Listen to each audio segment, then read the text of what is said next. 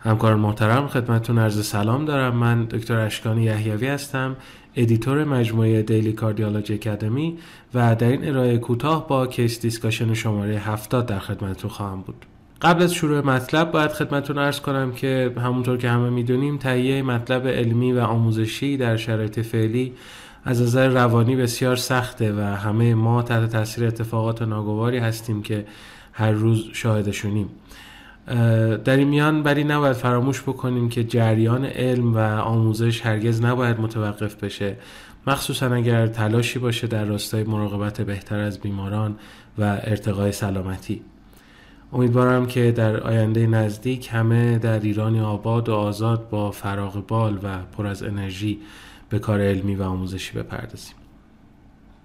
case شماره 70 خانم 75 ساله هستند با سابقه ischemic heart disease که حدود یک ماه قبل دچار MI شدن و برایشون primary PCI انجام شده در حال حاضر بیمار با تشخیص acute decompensated heart failure در CCU بستری هستند و داروهایی که دریافت می‌کنن فروزماید وریدی، اسپیرونولاکتون و داروهای استاندارد درمان نارسایی قلب هست.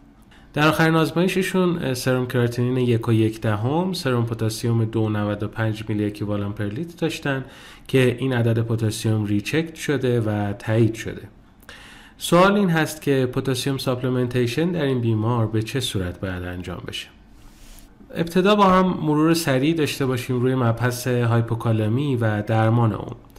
همونطور که حتما در جریان هستید هایپوکالمی یافته شایعی در بیماران general و داخلی هست و اگر تشخیص و درمان اون به تعویق بیفته عوارض مهمی مثل آریتمی، رابدومیولیز و آسیب کلیوی بیمار رو تهدید می‌کنه. روش انتخابی برای درمان هایپوکالمی به شدت اون چه از نظر آزمایشگاهی و چه از نظر علائم بالینی ارتباط داره و به جز این یک سری نکات دیگری هم در انتخاب روش درمان تاثیرگذار هستند که در ادامه به اونها اشاره می‌کنیم. بر اساس UpToDate هایپوکالمی به دو دسته mild to moderate و severe or symptomatic تقسیم میشه. دسته اول که بیشتر بیماران رو شامل میشه و موضوع case ما هم هست کسانی هستند که عدد پتاسیم سرم اونها معمولا بین 3 تا 3 و 4 میلی اکیوالان per لیتر هست و عموما بی علامت هستند بیمارانی که با این اعداد علامت دار میشن معمولا یا بیماران قلبی هستند که دیجیتال یا داروهای آنتی آریتمیک مصرف می‌کنن یا بیماران مبتلا به سیروس هستند که با عدد پایینتر پتاسیم امکان ابتلای اونها به hepatic encephalopathy وجود داره. در بیمارانی که mild to moderate hypokalemia دارن روش درمان به علت هایپوکالمی هم وابستگی داره. در بیمارانی که به علت GI loss دچار هایپوکالمی شدن میشه با در نظر گرفتن وضعیت اسید و باز بیمار از supplement های chloride، سیترات، استات پتاسیم به صورت خوراکی 10 تا 20 میلی اکیوالان دو تا چهار بار در روز استفاده کرد. توجه داشته باشید در بیمارانی که دلیل mild to moderate هایپوکالمی های اونها renal wasting هست استفاده از supplement خوراکی افزایش مختصری در پتاسیم سرم ایجاد می‌کنه. چرا که قسمت مهمی از پتاسیم تجویز شده از طریق کلیه ها دفع میشن. در این بیماران باید با در نظر گرفتن وضعیت کلیوی از یک پتاسیم sparing diuretic مثل اپلرنون یا اسپرینولاکتون همراه با supplementation پتاسیم استفاده کرد. خب حالا برگردیم به case ی که در ابتدا مطرح کردیم. با توجه به اینکه در stem case علامت اختصاصی برای هایپوکالمی ذکر نشده و عدد پتاسیم بیمار هم حدود سه هست می‌تونیم در این بیمار از supplement خوراکی استفاده کنیم. اما متاسفانه در سالهای اخیر این supplement های خوراکی در بازار داروی کشور ما نایاب هستند و میبایست از محلول های پتاسیم کلوراید 15 درصدی که برای درمان وریدی هستن استفاده کنیم هر یک سی سی از این محلول ها معادل دو میلی اکیوالان از پتاسیم هست.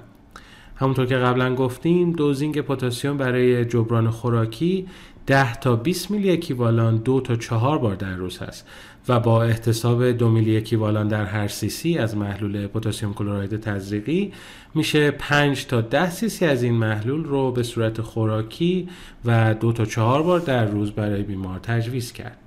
نکته مهم این هست که طبق توصیه های موجود بهتره در هر وعده تجویز بیشتر از ده سی سی از دارو به بیمار داده نشه. و بهتره که برای کمتر کردن GI irritation ی که در اثر تجویز این دارو ایجاد میشه اون رو در یک مایعی مثل آب پرتقال حل کرد و به غلظتی رسون که کمترین میزان GI irritation رو برای بیمار در بر داشته باشه. در این بیمار خاص با در نظر گرفتن فشار خون افزایش دوز اسپیرونولاکتون هم می‌تونه برای بهبود هایپوکالمی بیمار مد نظر قرار بگیره. دو نکته مهم که در management بیمار مبتلا به هایپوکالمی باید حتما مد نظر داشت این هست که سطح منیزیوم هم حتما باید همزمان با پتاسیم چک بشه.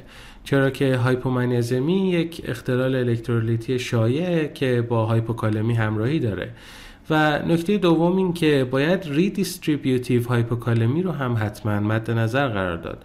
چرا که جبران بیش از حد پتاسیم در بیماری که به دلایل مختلف از جمله مصرف انسولین دچار redistributive hypokalemia شده و شیفت پتاسیم به داخل سلول در اون اتفاق افتاده. بعد از از بین رفتن این عامل redistribution می‌تونه دچار rebound hyperkalemia بشه و به تبع اون آریتمی رو در پی داشته باشه.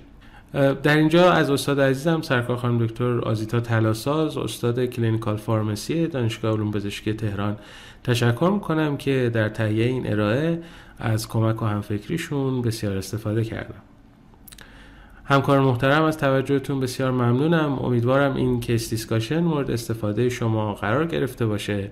خدا نگهدار.